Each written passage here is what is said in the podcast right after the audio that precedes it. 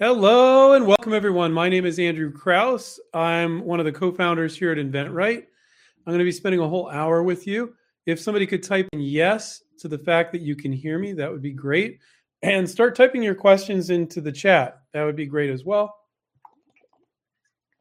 Just to be clear, what we're talking about today is licensing, which means renting or leasing your product to a company for a royalty that usually get paid quarterly and they're going to utilize their money. So you need to raise money you know to license a product. You don't need to hire employees and you don't need distribution because that big company that is distribution and retailers they have the money they have the workforce and they have the existing distribution. So what you're doing is tapping into these really large companies it could be medium size or smaller companies too that already have everything in place because to be honest retailers don't really want to talk to one SKU, one product companies. For those of you that are thinking about selling the product yourself and reaching out, um, retailers are very hesitant that you're going to deliver on time, that you have enough money and cash flow to make it happen. And they're just worried you're going to do everything wrong. And plus, imagine as a random example, um, let's say you're the buyer, one of the buyers at Bed Bath and Beyond, and every single product, I have no idea how many products they have. Let's say they got 60,000 products. I have no idea. But um, if every single product had a different vendor, they want to shoot themselves in the head. You know, it's just, it'd be ridiculous. So they like to deal with these big companies that you can license to, and maybe they have 10 products in their store, five products in the store. But if every different product had a different company and salesperson or manufacturer's rep they need to deal with, that's not really very doable. So those are some of the reasons hey, there's nothing wrong with making a product and selling it yourself, but you got to know what you're getting yourself into. And I don't find most inventors really want to do that when we break it down for the differences between licensing and venturing. So here at InventRight, what we've been doing for 21 years is coaching and mentoring people to license their products for royalties. So you get a small royalty per unit. And, you know, if they're selling a lot of units, it could really add up over time we don't preach the thought that you're going to make a million dollars overnight with one product. Yes, there's products you can do very well and you might make a million dollars or more on it over time. But to think that you're going to earn that overnight or to think that you're not going to work on licensing other products as well is kind of is kind of um, uh, not very long-term thinking. You're just looking at what's right in front of you. Now, with that said, I always say, you know, you can have delusions of grandeur. I joke about this when you're licensing and you're not delusional. So it depends on the product, but for certain companies, selling 20,000, 50,000, half a million units a year, it depends on the product, of course, right? The 99 cent product, $600 product. But for these big companies that you license to, that's like the norm for them. But for you to start manufacturing your product and sell a million units when you have no distribution, you don't you're not properly funded, you don't have a workforce, you don't have any of that, is kind of unrealistic. It's going to take you years and years and years to build that up and a ton of money. But it's not delusional for a big company to do that. So when you license to them and you're getting a small royalty in every unit, it can really add up to a decent amount of money. But Stephen and myself, we're the co-founders here at InventRight. We do not preach uh, get rich quick. Um, you, you have to be dedicated to learning this skill and we coach and mentor you and guide you to learning these skills and guide you through it. And we have uh, coaches that tell our students exactly what to do. Oh, you got this product. Oh, this would be the right next thing to do because of this. Oh, they said that. Oh, okay. Well, I would say this back on an email. That's what we're doing for our students. That's why you see our students licensing stuff all the time. So let's just jump in, do some Q and A. Um, before I do that, just want to make it clear that anything you disclose tonight um, should not be should be publicly available. Don't disclose anything private about your invention, and realize that I'm not providing legal advice. Please seek the service of an attorney for any sort of legal advice. Um, so uh, Deidre wrote, "Company has sent me a list of 15 potential companies to manufacture my product. They say it has launched. What does it mean when a product has launched?" I don't know, Deidre. I don't know. I think you're working with some invention promotion type company. So I can't comment on how they work. Um, so I, I, don't know what that means, what they mean by that. I have no idea. But um, what we do here at InventRight is we empower our students to go direct to potential licensees to license their products. So did yeah, okay. Some people typed in yes. I want to make sure I was talking this whole time and you guys weren't hearing me. Um, so when you're licensing, we we guide our students to reach out to marketing managers. Usually, it's a marketing manager. Could be a smaller company, it's the CEO. Could be somebody else in the company too. Um, to reach out to companies to license their product, and use utilize that doing email, LinkedIn, and the phone, and using different techniques that we guide our students to do. We give our students templates on what to send and stuff, and um, that's how you license the product. If you're expecting a company to do it for you, I've never personally met an inventor in 21 years that had an invention promotion company license the product for them. Our students are licensing stuff all the time. So you might say, well, why is that? Well, our students are actually reaching out to companies. And I don't know if these invention promotion companies actually do that. So um, let's see. Jennifer said, wow, this is a long multi part here, but I'll read it. Um, Hi, Andrew. Happy New Year. I uh, hope 2022 is your best year yet. Yes, I think we all hope it's better than the past two years as far as just the craziness goes. As far as our students licensing, 2021 was a great year. We had all sorts of students licensing products, but you know, you got all the COVID craziness and all that stuff, you know, and just it's been it's been a trying couple years, hasn't it? Um, Thank you for all that you do and the way that InventRight helps so many people. I'm excited to ask my question tonight. Great. Um, a big toy company has reviewed an initial toy concept, cell sheet, and virtual prototype. They watched our pitch video um, a bunch of times and is and have requested a working prototype to bring to them. Okay, so they watched your pitch video a bunch of times. All right, I don't have the engineering skills to make a working prototype at this stage. Would it would would you hire a product design company to produce a professional working model. The cost is high, and I have more toys to pitch to that company. So, Jennifer, what I'm going to advise you to do, you said they watched your um, concept sell sheet video, your pitch video uh, a couple times. That's great. But my big question for you, Jennifer, because this is like, that's the thing about these Q and A's. It's not like interactive one-on-one coaching. But my big question for you is: Have you talked to them? If you have, and this will be helpful for everybody, when you get interest from a company, you don't go back and forth and just respond to what they're asking you to do. You get on a call and you interview them as much as they are interviewing you. So if you haven't done that yet, Jennifer, quite often when you get on that call and you talk to them, you can talk out maybe what they're looking for in the way of a prototype, what have you. Maybe you can get some toys and hack them together. Maybe you can get them to do it um, maybe they're like, oh yeah, we'd be okay with something crude like that. And you get a toy and you kind of hack it together, or you just describe it verbally to them and explain how simple it is. Like, well, there's that other toy over there. It's more or less like that one, but I'm changing this.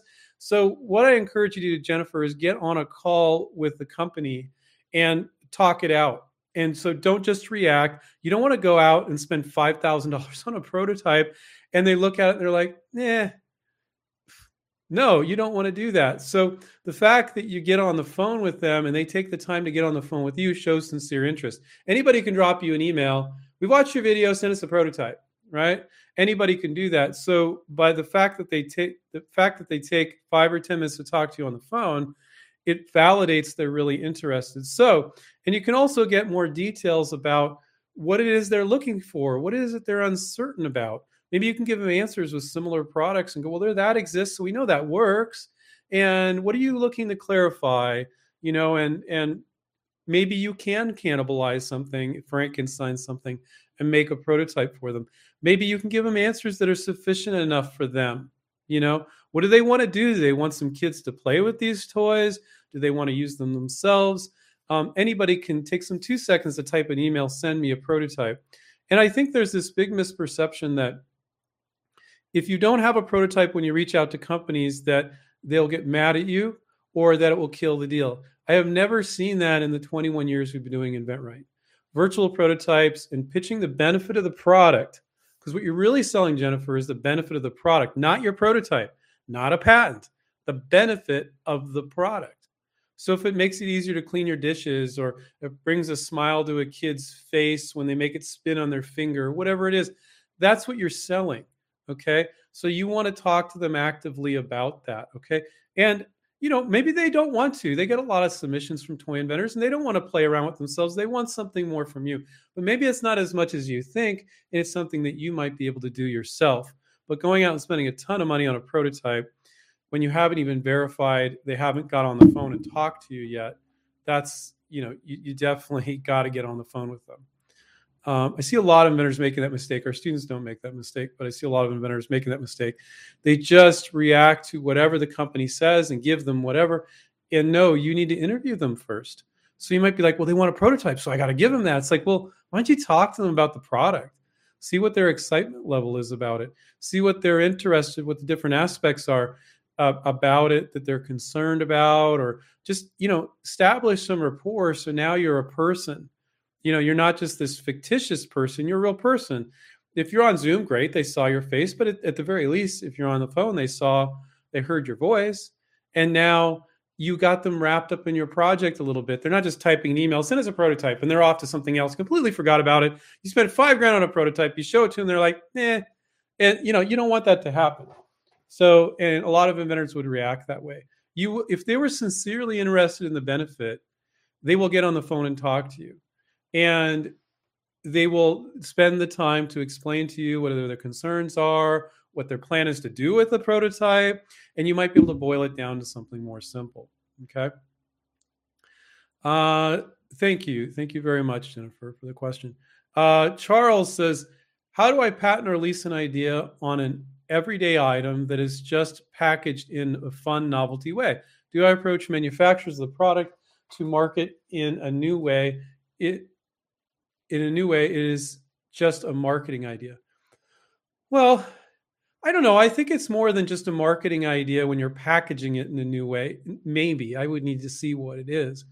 But um, so, you know, if it's the actual packaging itself, that's patentable and licensable. And it's like you just think it's marketing, and it is. But if it's a unique package, that could be licensed without a doubt. So I can't really say, Charles, without knowing it. Um, but you said, do I approach the manufacturer of the product to market in a new way? Um, is it just a marketing idea? So it's packaged in a funny novelty way. It sounds like a kind of a bit of a package innovation. So I would present to them, I would file a, a, a provisional patent application. We give our students a solution to do that. So they just pay the $75 patent office filing fee. If you want to learn more about that and how we coach, go to InventRight and click on contact us and book a call, and you'll be talking with Dana or Sylvia. They're fantastic. Um, and they can tell you more about how um, we will show you how to file your own provisional so you don't need to reach out to an attorney and you can file it. For the patent office fee is only for 75 bucks for that.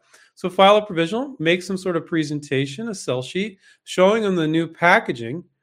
And maybe that new packaging is patentable. Maybe it's not, but they would still license it from you because you came to them with the idea don't think that you can't license things that aren't patentable. Our students do it all the time, or like questionably patentable, but you put patent pending on the sell sheet because you got a provisional. You can legally say patent pending when you spend 75 bucks on a provisional.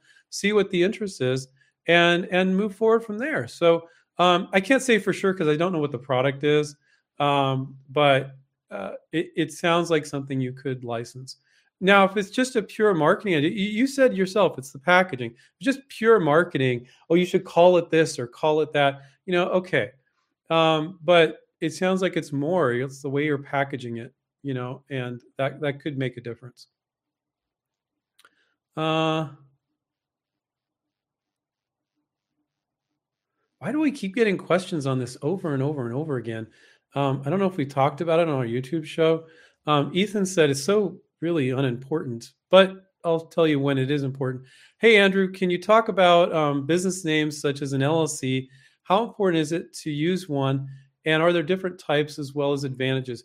So, okay, Ethan's got a slightly different take on this question. Um, they don't care what your business name is, they could care less. They just care about the product you're showing them. So they're seeing the sell sheet or a video and they're seeing the benefit of the product. That's what's important. So what we advise our students to, just to keep it simple. So this is um, from Ethan M. Let's say, um, let's say your last name is Michaels, Ethan. Okay, Ethan Michaels. So you could say Ethan Michaels Designs at Gmail. Okay. So if you use your full surname, which is your first name and your last name, in all the states that I know of, you don't even need to file a fictitious business name statement because you're telling people exactly who you are. If you say it's like clever designs or something like that, most in most states in the US, you need to file a fictitious business name statement saying, you know, um, Ethan M doing business as clever designs. But if you use your full surname, most of our students just do that. And at Gmail, so you don't need a website, complete and utter waste of time. And you never want to put your products up on a website. You never want to put your products up publicly at all when you're licensing. And you're going to privately email them a sell sheet. And um, it doesn't really matter. You know, I mean, you what does matter though is if you create an unprofessional appearance. So I think what I'm going to morph this question into is how do you create a professional appearance? So in your email signature, if it said, um, Ethan, let's just make up your last name. Ethan is Michaels. Okay. Ethan Michaels, product developer, Ethan Michaels designs at Gmail. And you got a phone number, it's just your cell phone number. And on the cell phone, you say, Hi, this is Ethan Michaels with Ethan Michael Designs. Please leave a message. I'll get back to you promptly. Well, your friends and family know who it is. So that didn't cost you anything. You didn't need to file an LLC. You're creating a very professional appearance. But let's give an example of what's not professional. So um, let's say it's happy beach at hotmail.com. Why are you using that email? Oh my God. Guys, get yourself a free email address. It doesn't have to be Gmail, it could be something else. But a lot of people in corporate America use Gmail, so it's kind of familiar and feels professional to them. Um, you know, and so get yourself a professional Gmail. Don't have kids screaming on, you know, we don't have this happen so much anymore because most people don't have landlines anymore. Where there was kids back in the day, we've been doing this for 21 years. There was kids screaming on the answering machine. I'm like, oh my God, like our coach would call a student. It's like, what's that answering machine? Is that the number you're giving people? Oh yeah, no, don't do that. So, um, and also if you have a dedicated email, your email junk, don't sign up for anything with the email address that you use for your licensing business so it's nice and clean and you're not losing a message in a bunch of junk because you subscribe to all sorts of different free stuff you know nice clean new email don't give it to anybody but potential licensees keep it that way so they, they're not going to care if you have an llc or if you don't so now with that said, we always say when you do a deal, when our students do a deal and our negotiation coach is helping them, we always advise the inventor okay, you don't have an LLC now. You always want to do the deal under an LLC because it provides you an additional measure of protection. If somebody sues somebody, they're suing the LLC, they're not suing you personally. Now, in the 21 years I've been doing this, I've never seen one of our students get sued for a product that they licensed to a company ever in 21 years. But in case it did happen, you have that additional measure of protection. But the other measures is they don't even know you exist. They're not putting your name on the back of the package. If some inventor got hurt on a ladder, say it's a ladder invention, they're suing the ladder company, not you. And the other thing that you're also covered with, I always it seems like I cover this in almost every live Q and A, but you always got new people, so that's fine. Um, is you you insist that you're covered under their product liability insurance. These companies, for them to sell at major retailers like Walmart or Bed Bath and Beyond or Target or wherever else, they need a couple million dollars in product liability insurance, and it doesn't cost them one cent more to put you on their product liability insurance. Now, it's a funny thing. We get companies arguing with that also all the time, but it's the marketing manager, and they don't know. They're like, "Oh, I don't know if we could do that." We're like, "Yes, you can, and it won't cost you a dime." And I've never had a company come back, "Oh, it's going to cost us more to put the inventor on there." So as the inventor, you're covered every which way till Tuesday. You're not doing it under your own name. You're doing it in an LLC. You don't need to do that now, but you can do it when you're in the midst of your first deal. And you're covered under product liability insurance. And they don't even know you exist as an inventor. They'd have to dig pretty deep, and you don't have the deep pockets. Um, and even if you did deep pockets, you got all these different methods for protecting you. So, um, Ethan, thank you for the question because it helped me kind of go into like some people think they need to come up with some clever company name use your full surname, put designs behind it. You know what's great about that? You could be doing a medical device one day, and you could be doing a dog toy the next day, and it will always be applicable, right? It will always designs like Andrew Krauss designs, you know, Ethan Ethan Michaels designs, you know, and don't think about it too much. I know people then they get all. This is another thing not to do. And we have 21 years of seeing people try to do the wrong things. We always catch our students if they're trying to do it, but we see other inventors doing it don't include a big old company logo on there. They don't care. It's about the product. It's not about your company. So you, it's very little tiny letters at the bottom, you know, your company name and your contact info. And you're not putting this big company logo, clever designs, and you put this thing that takes up half the page. I've seen inventors do that. Don't do that either. So um, hopefully that was helpful. I rambled quite a bit on that one. Um, thank you, Ethan. Uh, uh, Charles says, using a fictitious example, if a manufacturer sells pencils in a 25 pack for $25, but repackaging five pencils in a funny way, they can sell it for $10. My idea is more um, the shape or unusual way. Okay, well, let's talk about that a little bit. Um, so, if you had these pencils and you had this unique package that the pencils are like stacked on each other or in some unique pattern like a square or formed a star or something like that that is an invention that is a packaging innovation or invention that's going to help um, them sell more pencils because you know kids will gravitate towards it or adults will like it and that is an invention if uh, just as that it's a fictitious example you assemble the pack the uh, the pencils in a fun way and then there's like a blister pack you know that's the blister pack that goes around the package and it's going to keep it in that shape i'm just giving you a random example okay guys um, yeah, I think something like that would be licensable. So that's a good example, Charles.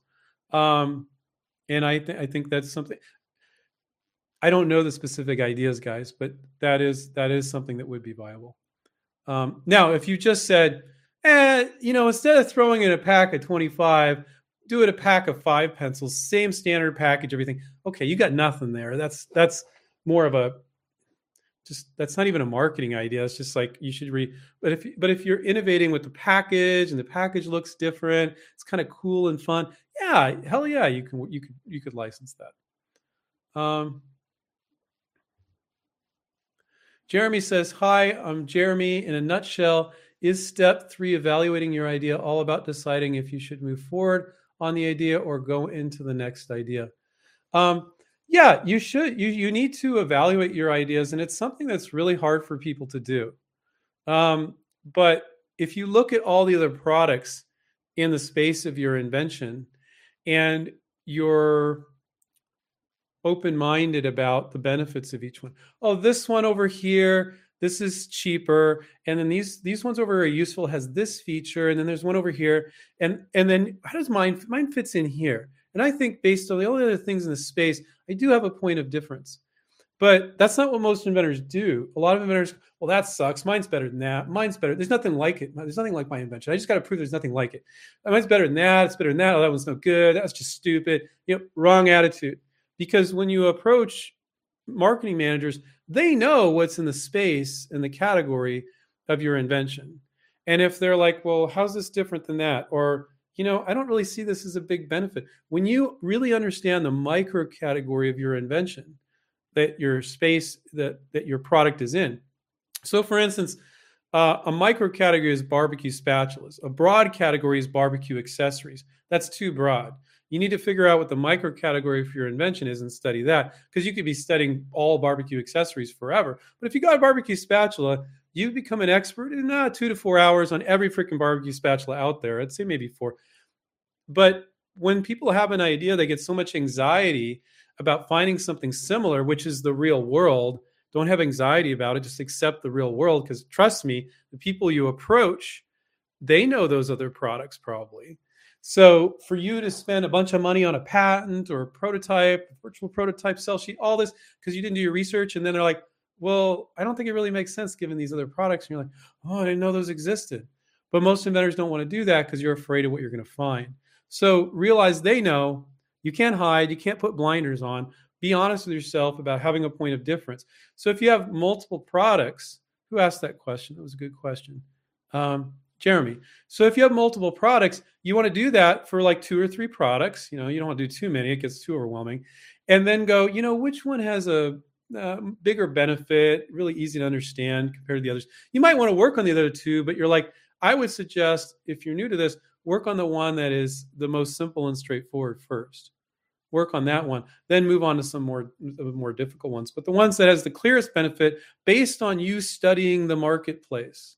Okay, um, I can't tell you how many times I talk to inventors, um, not our students, but I talk to inventors. They tell me about their ideas, and I, I'm like, do like literally like a 10 second search. I'm like, what about this? They're like, what about what? What? I, I, I didn't know that existed. I'm like, I spent 10 seconds doing the search. Like, so, so if you know you suck at doing searches and don't know your keywords, spend more time. You will get good at it. And you kind of like play one off another. You're like, you type something in, you see like a couple products, you're like, oh, but I see sometimes they call this type of product this. And then you start typing that in. It's like a treasure hunt when you're searching. And um, you know, it, the more you do it, the better you get at it. But it's it's a skill that's it's not an optional skill. It's a mandatory skill. But inventors like to try to make it optional. Don't make it optional. That's why when one of our coaches helps our students and they go over all those little details and they guide them on how to do those searches, say, well, for your product, I would be doing this and this. And they're like, well, why? well, because it, then they start to become empowered because they've gotten that real life experience and then at some point, we want them to say, I get it. I don't need you guys anymore. I know how to do this now. But without guiding people through specific products, they don't get that real life experience. And then they do a half assed job of the, studying the micro categories, studying the marketplace. And they, you don't want to read, you don't want to do a sell sheet, do a provisional patent, do, you know, eh, reach out to 30 companies and then realize later that the product didn't make sense, you know? But our coaches don't give their personal opinion. Our coaches base their opinion on facts, on the marketplace. They will give the opinion, their opinion, based on facts. Okay? So this isn't out of emotion, this is out of facts about what else is in the marketplace. Okay? Um, so, Jeremy, thank you for the question. Um, let's see. Uh, Caleb, hi Andrew. Wanted to say thanks and let you know as of last week I began sending out my ideas. Great, Caleb, fantastic. I uh, couldn't have done it without your help. Looking forward to working with you on licensing. That's excellent, Caleb. Guys, what Caleb has done here is huge. And, you know, I think sometimes, you know, Stephen and I were the co founders here. We're a little critical. We're like, three companies don't reach out to three companies reach out to 20 or 30 you know you got to do that and we insist all our students do that uh, for most products but when you've reached out to two or three you've done what most inventors have never done you put yourself out there and you reached out to a company because that's when something can happen and i've said this before when you can call yourself truly an inventor is the second you send a product to a company because that's something then something can happen before that, you're just a person with ideas. If you don't show them to anybody, nothing can ever happen. So, Caleb, that is amazing. It's a great reason to celebrate. Keep pushing out. You're going to get a lot of no's. Realize that those no's aren't are just no's to that product. So if you have a product that is in that same space, let's say they're in kitchen, you just made a contact. When they say no, you just you know their name, you know their email, you can send them another idea. So don't consider that rejection. You utilized that first product and sell sheet for that one company, sending it to make the relationship. Yes, it's a superficial kind of, they might not remember you, they might remember you kind of relationship, but you got all their contact info. So feel really good about that. And that way, that's a really good way to not feel bad when you're getting all these no's because you only need one maybe to move forward to a yes. That's just the licensing game. So, um, realize that all the no's you have relationships you've established relationships with these people you did not get rejected they just said no to that one particular idea so caleb good on you man for for reaching out and anybody else that's reaching out that's great um, uh, uh, Khalid, hi Andrew. Uh, how can you find the right company to license my idea if the idea is under more than one category? that's fine. Sometimes our students will have multiple lists, two or three. Like, oh, there's like 10 companies over here with this types of companies, and then 15 over here. And sometimes the product is even two different versions. Like it'd be one version for this industry and one version over here. When that happens, it's essentially two products. But there's other times where it's just like multiple lists of companies in different categories um, and for the same product. But you, it can also be if there's a big variation and if you license it over here in kitchen, the people over here in garden would be like, we don't care. So you can do another licensing deal because it's a different version of the product for a different. Um, let's say it's something to store and organize stuff, and it worked for kitchen gadgets, but it also worked for little gardening implements and stuff in the garden. I'm just ran- making a random example. So, um, but it is pretty common to have multiple categories, and people have a hard time determining that, and that's why our, our coaches can really help with that. But once you once you understand it and you've experienced it, um, you can repeat that over and over again. It's a skill that you develop, basically. Um, Mariana, when you have several ideas, um, how would you go about prioritizing, deciding what to further pursue after doing research, etc.? Ideas are in different industries. Um, well, I would go back to what I said before study the micro category of each one of your products and figure out if you have a decent point of difference based on those other things. Sometimes it doesn't need to be, maybe your point of difference is mind blowing. It's really, really cool. Whoa, that's cool.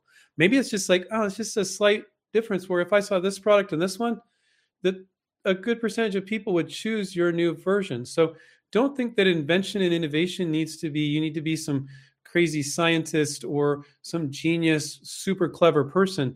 Um, you can just be a little clever, and you're quite often more clever than the people in corporate America that are kind of like on this hamster wheel, thinking about things the same way they always have. So don't feel like you need to be super innovative. Um, and companies will vary. Some companies are like, oh, no, I want something really mind blowing. And uh, most are like, yeah, something decent. Others are like, yeah, it's just slight variations. Like, we'll take that. And so it will vary by company. So you you can't make these blanket statements that it's it's always got to be super innovative or it oh it's just a little change. Don't be too innovative. It's going to depend. Your product is what it is. You got to go ahead and pitch it. And some companies will be into it and some won't. But you you only need one. You only need one. Um, so you have ideas in different in different industries so you have to study um, the micro category of each one of those products and see how your product fits in. If there's not a lot of major manufacturing issues, you're like, well, Andrew, I'm not a manufacturing guy. I wouldn't know. Just look at similar products and go, well, if they can make that, they can make this. Manufacturing research done, you know, and and you can actually say that to a company. We tell our students to say that all the time, and it works all the time. So a product that doesn't like maybe is a little simpler to implement, um, maybe a little more cost effective to implement. Some products are going to require uh, a huge injection mold and you know fifty thousand dollar investment. And other products like it's like a sewn product, like there, there's no tooling involved. They're just going to send it over to Asia probably and have some people sew it up. So that's an easier for one to say them, them to say yes to. So it is harder to get them to say yes if the product is more complex and there's more involved, of course, because it's a bigger involvement for them. So if you wanted to evaluate, if you got a bunch of ideas and you're trying to pick through them, um, who is that? That was uh, Mariana. Um, you might pick the ones that are a little easier to implement and the ones that when you study the micro category made sense. Your product fits in and has a point of difference. So those are two big things that would help you figure out which projects to work on. Also the ease of understanding. Some products like oh i know if i make the right sell sheet people will just look at the picture and marketing copy and get it. And other ones it's like eh you know i kind of got to explain this and then this and then it's a little it's a little you know not not making a lot of sense and it's going to be harder to make it clear what the product is so that's those are some criteria mariana great question um, Marcus here, if you have a product that has an accessory, would you put both items on one PPA if they are both novel ideas? Yeah, why the hell not? But anything I share with you tonight is not legal advice. So consult the services of an attorney if you're looking for legal advice. But um, yeah, there's no reason. Sometimes people go, oh, I got four different versions of my product. Do I need to do four PPAs? I'm like, hell no. You know, um, no, you can throw that. And that's what you should be doing in a PPA. You should be covering all the variations, improvements, accessories, future versions. Throw that all in the PPA, even if it's not what you're currently pitching. So you're protecting yourself. Um, now, I see I, some of our students go too far there and they spend a ton of time. I'm like, oh my God, don't include that. Like, that's only half as good as what you have. That's just a waste of your time to put that in there. Like, but if there are other versions that are like 75% as good, just as good, but not the version you're pitching, throw that stuff in there. But don't throw stuff in there that it's like if it was in the marketplace and your product and that product was on the shelf, nobody would buy that thing. You're wasting your time including that in your PPA. Don't get ridiculous with it. Don't include iterations or versions or workarounds that aren't uh, viable or attractive, right? Um, let's see. Scuba Steve. Scuba Steve's been coming to these for a long time. Hello, Andrew. Would the process be the same for licensing artwork or slogans to companies to be the same as licensing products to them? Yes, we you can definitely license artwork. We have uh, June. Uh, she's licensed like I don't know. Last time I checked, it was like 80 pieces of her artwork. So she does something unique. She looks for companies that already have artwork on their products, and then she shows them their artwork to license the artwork on the products. And I know you might be like, damn, Andrew, that's 80. But you know, some of these, like, it's like a product, and then there's five different versions of it with five different pieces of artwork or something like that. So that would be five products that she's essentially licensed. So that's one of the reasons uh, she's probably like over 100 now for for all I know but that's one of the reasons for the numbers on that. But she licenses her artwork. Slogans, uh, that's a little bit harder. Slogans, um, artwork, yeah. I mean, that's copyrighted, definitely. Slogans, that's a bit of a stretch. Now, I did have one student that um, I only can recall this happening once in 21 years we've been doing InventRight. And he was working on licensing this product. In this particular case, very unusual. They weren't interested at all in his product but they said, wow, we love your trademark. And they licensed the trademark. But I wouldn't run out and spending a bunch of money on trademarks, hoping that you're going to license it, because that is extremely rare. So it is possible to license a slogan. Um, uh, was that was that, was Marcus? That was Scuba Steve. Um, but I would say that would definitely be harder than artwork. I don't know if it'd be good use of your time, Scuba Steve. I think that if you, um, well, here's the other problem with that usually when people come up with a slogan, they're they want it for one particular company. So now they're trying to reach out to that one particular company. And that's not playing the mark the the numbers game that InventRight teaches. So when you work on a project, try to reach out to 10, 15, 20, 30, 40 companies because now you've created that marketing piece and you're sending it to all of those. So that dramatically increases your chance of success. So coming up with a slogan for one company uh, it doesn't make sense. You pitch the slogan to 20 companies yeah but is it going to be applicable to 20 companies? So i think that's um, i would generally say it's possible but i don't know if that's a good use of your time. Um, uh, scuba steve said always thanks and great stuff. Um, uh, da, da that's a little technical. I don't have, you know, I'm not going to share my screen right here, right now, Paula. But Paula said, question What are the three top tips to perform effective prior art searches? I don't know if I'll share three, but I'll share a little bit about prior art. So some of you probably like prior what? What's prior art? So what most people think prior art is patents that have been filed, but that's actually not true. Um, prior art is anything that any patents that have been filed or any product that has ever in the history of time been publicly disclosed. So if a product was put out in the marketplace for a year and nobody ever got a patent on it, that's public domain. So that's going to affect your ability to get a patent. So one of the the big tip I'll give, I'm only going to give one. I'm not going to give three, Paula, because that's a awfully we're going to get really into it, but you're going to appreciate this. The big tip that I will give, or at least hopefully you will, um, the big tip I'm going to give is understanding that a market search is always first. Whenever you come up with an idea, I would never in a million years do a patent search right off the bat. I would always do a market search. Use Google Images, Amazon, you know, Google Images is a great tool. And look at everything that's in the marketplace to look at what else is out there. Okay? It's because most stuff is not patented. There's people that sell products all the time and they're not patented. And if that product's been out there in the marketplace for more than a year and nobody got a patent on it, whatever is whatever that is is public domain. Anybody can do it. Now if you have an improvement to it you could protect the improvement and still do that base thing if that base product didn't have a patent on it. But i think realizing that prior art searches is a market search first because what is or isn't in the marketplace is really important because it tells you what's selling what's not selling. If you see something that's been in the market for three years you know it's selling. It wouldn't be there if it wasn't selling right Um, but if you people patent all sorts of stupid stuff, inventors they get an idea, they run to an attorney, their friends and family say, "Well, you, that's a good idea. You better get a patent on that," which is terrible advice. But you know what they're saying when they're saying that is, "I think it's a great idea." So you should be flattered by that, but don't take their advice when running out and getting a patent every time you come up with an idea.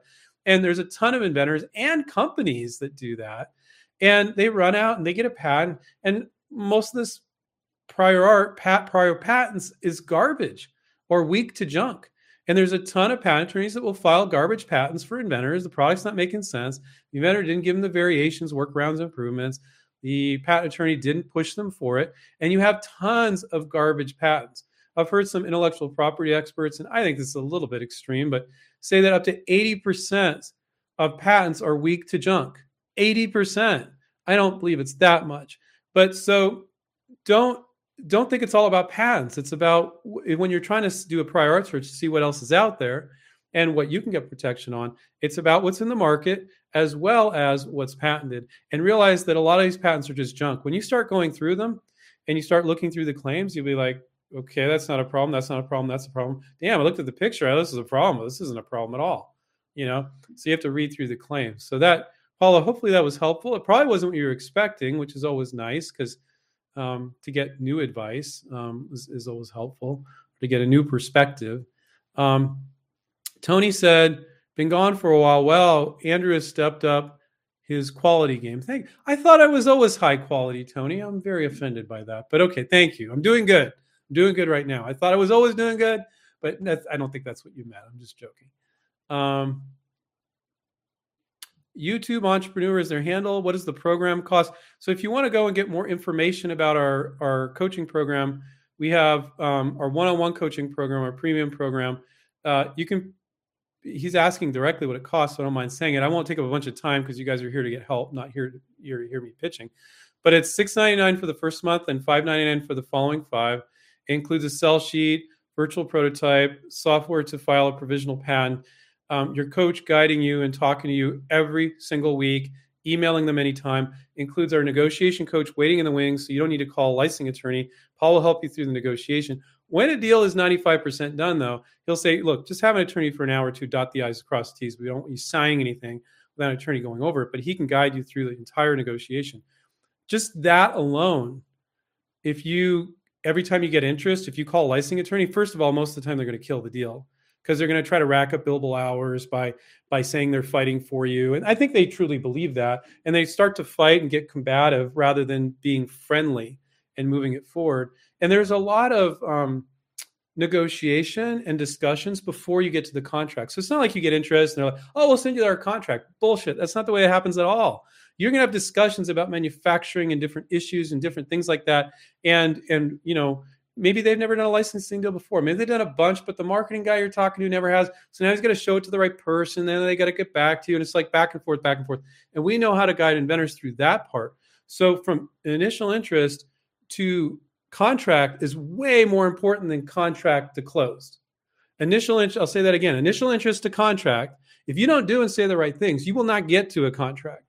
And if you just hire a licensing attorney every time you get a little interest, they will kill the deal for you almost every time if if all our students like every time they got interest instead of sending them to our negotiation coach paul which is a very level-headed approach that we've guided him to use and i think he's better than stephen and myself at it now because that's all he does all day long um, if he's guiding you with a level-headed approach very strategic okay? Very friendly strategic and you're interviewing them as much as they're interviewing you. That's one thing that shocks people.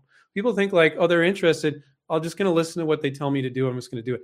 You will close almost no deals if you do it like that. If they're really, really interested, you might still close the deal that way. If you're not asking them questions and engaging, it will not move the deal forward and things will fizzle out almost every time. I've seen a few inventors that weren't InventRight's students where it didn't because the product was just so freaking intriguing um, but most of the time, you you're just as responsible, if not more, for moving it forward as them. And you're probably like, well, I don't know how to do that. Well, we can guide you. We can guide you as to what to say at every step from initial interest to contract. And then Paul, our negotiation coach, will help from contract to close as well.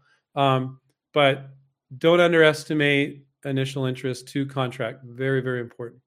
Um, Oh, so YouTube Entrepreneur was asking, that was their handle. Um, so it's six ninety nine the first month and five ninety nine the following five. It's for half a year, guys, and you, you're not limited to one project. At the beginning, out of the gate, we limit you to one project, but then you can work on um, multiple once you get your initial calls or LinkedIn messages for the first project. Because we're here, our, our mission is twofold. One, to make sure you do and say everything right, so you have the highest chance of success of licensing. And we can guarantee that. We can't guarantee you're going to license every product you work on, but we can guarantee you'll do and say everything right because we're guiding you. Um, and then two, that you get real life experience. So you can say at some point, I get it, guys. I don't need you anymore. I, I feel comfortable enough with this. And I know I can always come back and you got my back if I get it over my head and I always, always come back and, and, and rejoin or something like that and get some help. So, um, that that so that's that's about 3500 but you can make it in six payments we also have a lower price program that is academy that's uh, less than half of that but it's group coaching with just three calls. So that's all on our website. Um, and you can just go to contact us, book a call with Sylvia or um, or Dana, and they'll they'll explain how things work.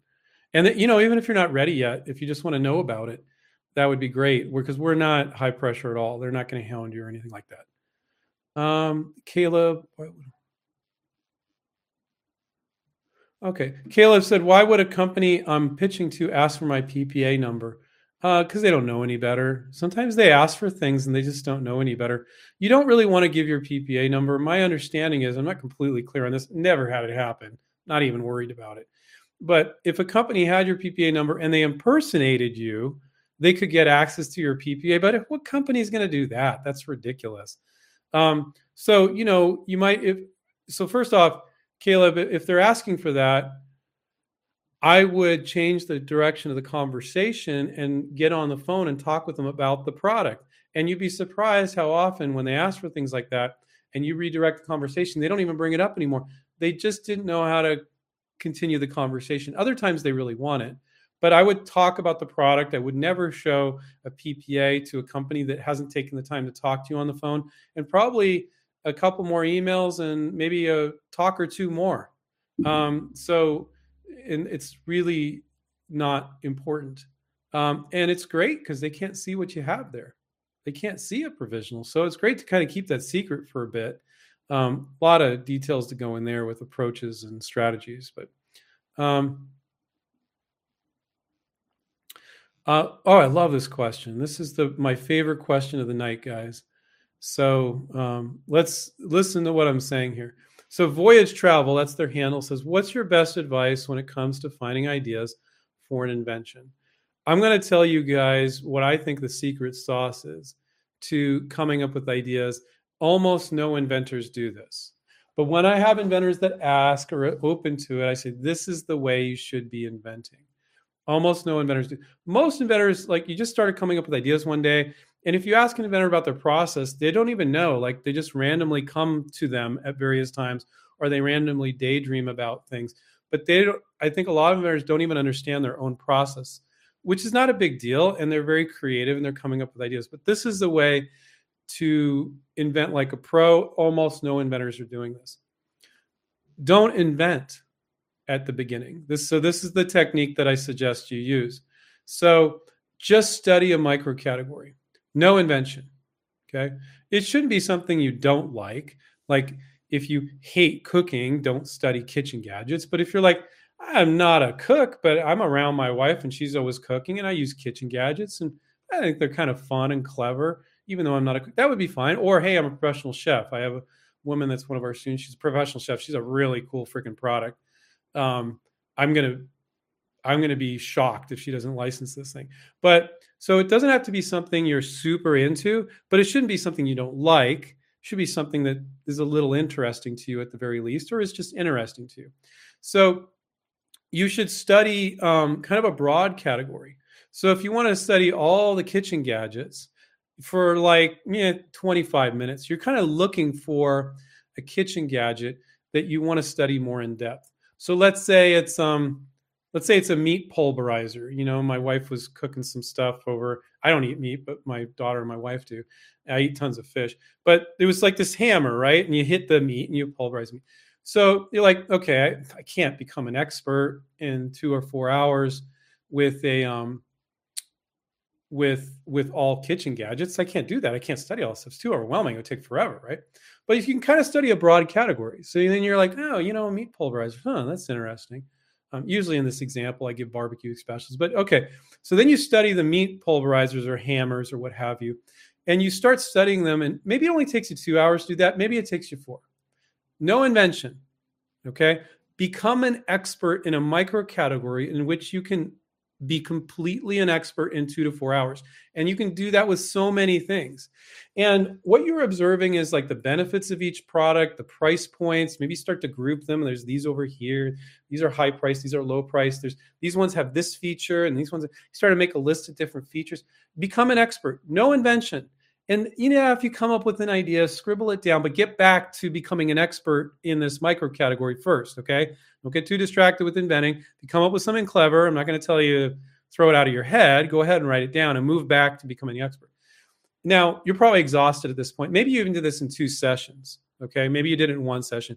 But to now come up with ideas, you're probably pretty freaking exhausted. Maybe you came up with some. You're probably going to come up with some on the fly, but you scribbled them down. Walk away and maybe when you're taking a shower, maybe when you're driving, maybe you come back to your computer, you sit down, you look at all this research, you bookmarked all these pages, just looking at the pictures of all this stuff, along with your little your notes that you made with these different things. And you're like, oh, it just came to me. Or it didn't come to you. But then you you go for a ride a couple days later and you, you get this long one hour drive and it comes to you. But you're inventing, almost no inventors do this. You're inventing with the marketplace in mind you first become an expert in a micro category and then you invent with that category in mind. This will save you so much heartache. Most people come up with inventions, then they're afraid. Remember at the top of the hour, I talked about how people are afraid to find what's out there. Well, it's out there. So instead of, so then you're not going to be surprised with anything you find. But even better yet, that's not the main reason for this. The main reason is you're inventing with the marketplace in mind. You're being smart. You're not just coming up with random ideas, which works for most inventors. The vast majority of inventors do that but you're not coming with random ideas. You're coming with ideas that you know make sense in the marketplace. And when a marketing manager sees those products, the product you came up with, they know all the products in that micro category. They know all the meat pulverizers, tenderizers, whatever you call them. And they're like, ooh, yeah, this is different. That's the way you want to invent. Almost nobody does that. That's what you should do. So, voyage travel, that was your handle. Do that. You'll be, you will increase your chances of success when inventors come to us, usually they're really obsessed with one particular idea. Some I talked to one today who's a new student. He's meeting with his coach tomorrow, and he's like, "I got 17. I'm open to working on any of them." I love that. I love where it's like, you know, as a coach, tell me what would be a good first project for me to work on. Okay, I love it when people do that. And so some people, I you know, they got, oh, I, I get this is my main focus, this one idea right now, but I got 10 ideas or I got five, or I have other ideas I don't have any off the top of my head. Um, and that's fine too. But as you go on, if you want to do it now, I think it's great and it will serve you so well. But if you want to do it in the future, that's fine as well. Because you should never be a one trick pony and you just have one invention in your life, you never come up with another invention. That's you might as well quit now if that's your mindset. If you never want to work on another invention, just quit now. You need to work on more than one invention over time. You need to do that. Okay. Um, so voyage travel, uh, hopefully that was helpful. It's probably a much more in-depth answer than you thought, but pretty thorough.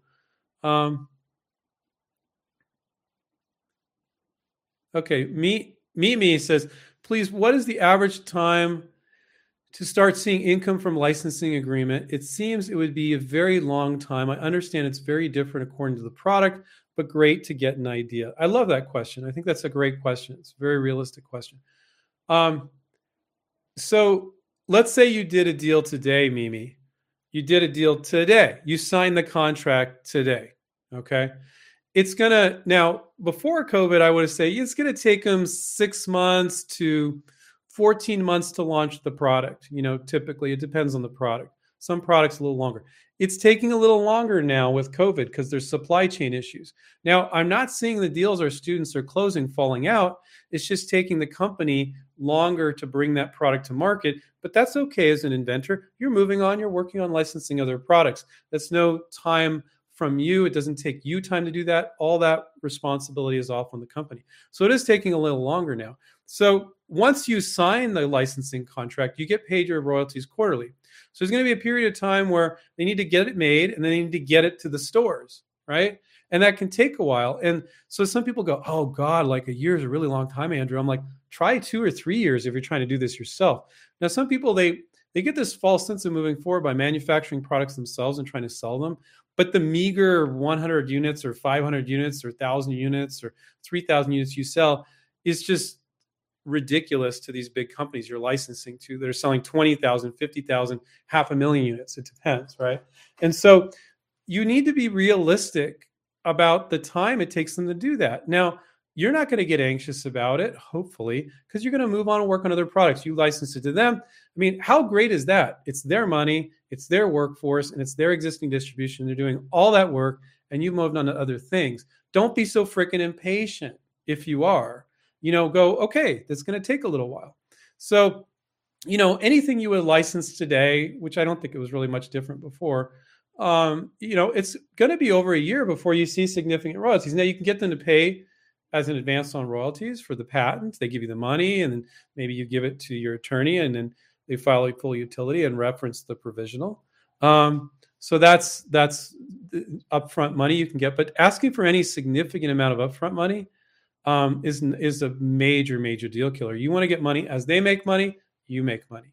So I would expect with most companies over a year. There are exceptions where it can be uh, shorter, but that is a hell of a lot better than you mortgaging your house and home, trying to launch the business, being in debt for years and years, and eventually maybe digging yourself out of it because you've decided to make it and sell it yourself, as opposed to them taking all the risk. And if they fail, you can take it back because you're not selling your idea, you're renting or leasing it. That's what we teach people to do. That's what licensing is renting or leasing your idea. You're never selling your idea. If they don't perform, you get it back. So um, if you think that's very, very long, Mimi, um, I don't. I think that's lightning fast. Um, you know, uh, and here's here's another thing. One of the best forms of protection is first to market. So when you license to a really big company, and they blow it out there in a really big way, fast and hard, then everybody else is a me too. When you try to sell a product yourself and you're just giving everybody, all the bigger guys, an opportunity to knock you off, and it was like you never existed, you know? So, one of the greatest forms of protection is not patents, it's licensing to a big company that blows it out there in a big way because that's what they do fast and hard, faster and harder than you ever could if you're trying to sell it yourself. So that's just a little side note. Um, Charles says, Thank you, Andrew. You're welcome, Charles. Um, let's see. Um,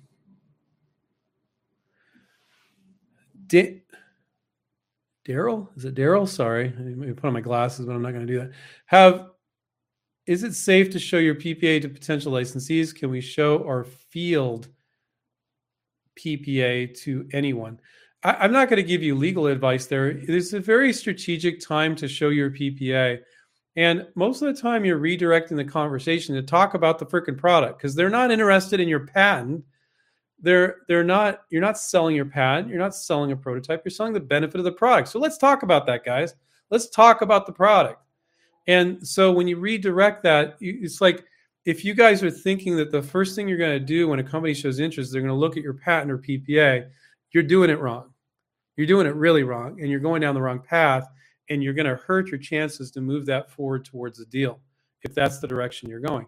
Now, they'll bring it that direction sometimes, but sometimes they're literally like literally half the time when a company, our negotiation coach Paul has told me this, half the time when a company says we want to see your patent or PPA, when you don't, and then you schedule a phone call with them and you talk to them, they don't even bring it up. They didn't know how to start the conversation. You know, it's not like these marketing managers and companies are just licensing a product one day and oh, two weeks later, licensing another product. It's like they're not licensing products like left and right every other day. Maybe the company's done eight licensing deals, but the guy that likes your product, the marketing manager, He's never done a licensing deal. He doesn't know what he's doing.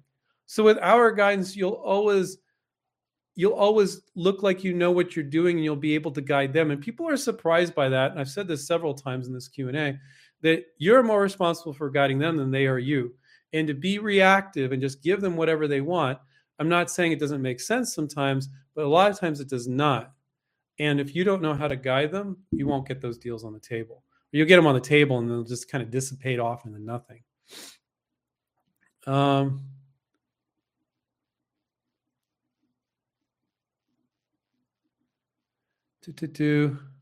So you know, sometimes people, some people are talking about invention promotion companies versus InventRight. So, invention promotion companies, they say you don't have to do anything. You have a lump of coal. Most of the ones that, that I've talked to inventors, like you have a lump of coal, they're going to tell you it's great no matter what it is. You don't have to do anything. Give us 10, 12 grand, we'll do it. And then, you know, we'll just do it and we'll let you know. I've never talked to an inventor that ever licensed anything that way. Our students are licensing things all the time. You know why? Because the work is actually getting done. You got to kind of wonder like if you're paying some invention promotion company to license the product for you, why do they why is nobody licensing stuff over there? Because they're it's not really happening. They're not really doing the work.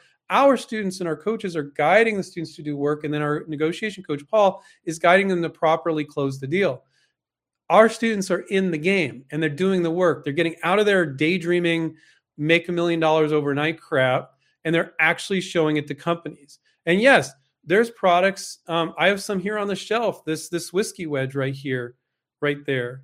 Um, over time, that's making more than a million dollars in royalties, without a doubt. Um, do all products do that? No, you know. But so what? You know, if you're in this, most inventors that I talk to they're not in it just for the money. They have a passion for inventing and they want to make money. That's a killer combo. And it's a total cliche, but you do what you love, the money will come. But if you if you guys insist on trying to find companies that say they're going to do it all for you, invention promotion companies, the Federal Trade Commission warns against them, the Patent Office warns against them. If you want to go against all these recommendations in the track history and go, well, I don't really want to do the work. I'm just this really bright inventor and I just want somebody to do it for me. You're in for a world of hurt if you're not willing to do the work to approach companies, you're not an inventor. You're a person with ideas. You're not a business person. You got to take the step from being a person with ideas to be a person that gets them out there. Caleb earlier was talking about how he got his first couple ideas out. Great. He's done more than most inventors will ever do. Most inventors will file patents and do prototypes and they won't show it to anybody. And if they do show it to somebody, it's like two or three people and some with a terrible presentation approached them in the wrong way, did everything wrong. And they're like, oh, I tried, but it didn't work. I'm like, you didn't try. You didn't try unless you reached out to like 30 companies. You didn't, if you if you assumed your marketing materials were good when they weren't, you didn't try. If your list of companies is too short, you didn't try. Um, you're you're making all sorts of assumptions on how it goes. So Caleb great job, man. And everybody else that's reaching out to companies, you're in the game. And some of you guys aren't ready for that yet. And I get that. Maybe you're new to this and you're like, I need more information. So keep watching our YouTube channel. If you want to get coached by us, go to inventright.com and learn more about how we can coach and mentor you. And but get to a point where you feel comfortable. You need to feel comfortable. I'm not saying like just throw your stuff out there tomorrow when you don't know what a good sell sheet is. You don't know how to make your list of companies. You don't know how to do your market research. You don't know how to file a PPA. You need to learn how to do these things. None of these things are overwhelming. I have had quite a few students that didn't have a GED. They didn't have the equivalent of a high school degree, and they were able to do it just fine. Sometimes, and you guys will, this is a trippy little note. Sometimes I find that um, the housewife is a way better invent InventRight student than a former CEO. Let's say it's a former, they're a CEO of a big company, some company, and they're retired now. And the CEO is like, I know how to do this, Andrew. I know. No, you don't. You, you, you know how to do business. You have experience in business, but you never done licensing. You don't know what you're doing. You're being arrogant, you know? And then the housewife who gets shit done every day, you know, and just it is following the direction of the coach and they're getting it out there getting it in front of companies and she licenses it before the former ceo so don't ever feel like you need all these special skills. You need the know-how. You need to know how to do stuff but anybody can do licensing. You don't need to be super smart. You need to be not lazy. You need to listen to instructions and you need to take action every week I tell our new students, I say, you need to spend two to six hours a week every week. You need to make it part of your routine. You do not need to dump everything else you're doing with licensing because you're not starting a business. You're going to put that off all onto them. But I would much rather have one of our students consistently spending four hours a week than going crazy one week and not doing anything for three. I haven't found that works well. So whether you're a student of ours or not, every week you need to put the time in. I would say two to six hours a week. If you have more time and you're in between careers and you go, Andrew, I want to spend 20, yeah, great, fantastic. But when you go get a job or something like that, if you're in between careers, I'm just giving a random example, make sure you're maintaining that four hours a week because it will start to sink in. You'll start to get these different experiences.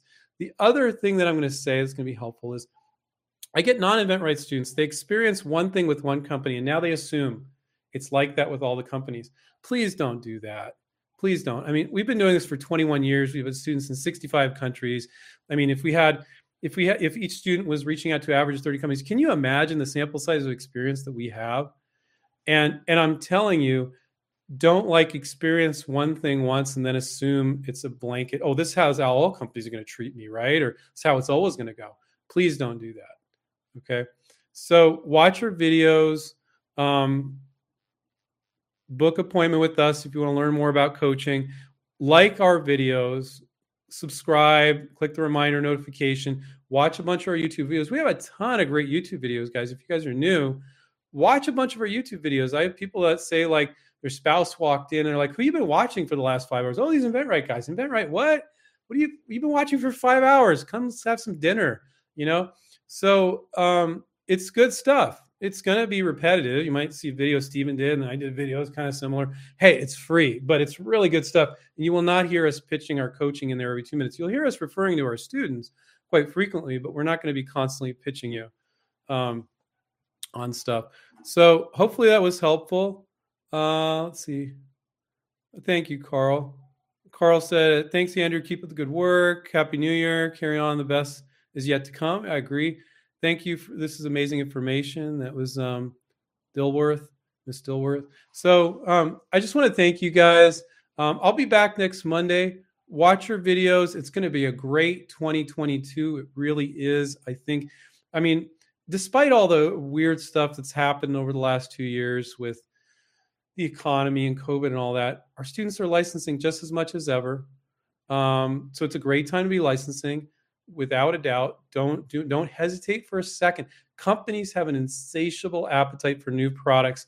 It doesn't matter that there's supply chain issues. They need new products. If they don't come out with them, their competitors will, and they won't be able to be competitive with their competitors. Any company that's not looking for new products now is a company that is going to die, unless they're just so big, they're the mega, mega, mega biggest, and then maybe they'll they'll do okay. But companies need your products. They need you you guys have a skill that they don't have. Corporate America does not stimulate creativity all the time. There are corporations that are very creative and have creative products. Don't get me wrong; they do great products, but um, but you have something they don't have. Do not undervalue what you have, but also don't be lazy and push yourself outside your comfort zone. You cannot just come up with ideas and not work on them. What we are guiding you to do is a thousands of the work starting your own business, making, selling yourself, but it's still work. You still have to do the work to get it out to companies. And then you're dumping the whole thing on them, and it's their money, their workforce, and their existing distribution. So, whenever, keep that in mind. And the licensing business model is amazing. It's so low risk. You don't have to mortgage your house and home. You don't have to put your family at risk. You don't have to get all stressed out because you spent 15K on a patent, 5,000 on a prototype, and God knows how much hiring a bunch of employees. You don't need to worry about that sort of thing. So I want to remind everybody to take care, keep inventing, and we'll catch up with you guys next time. See you guys.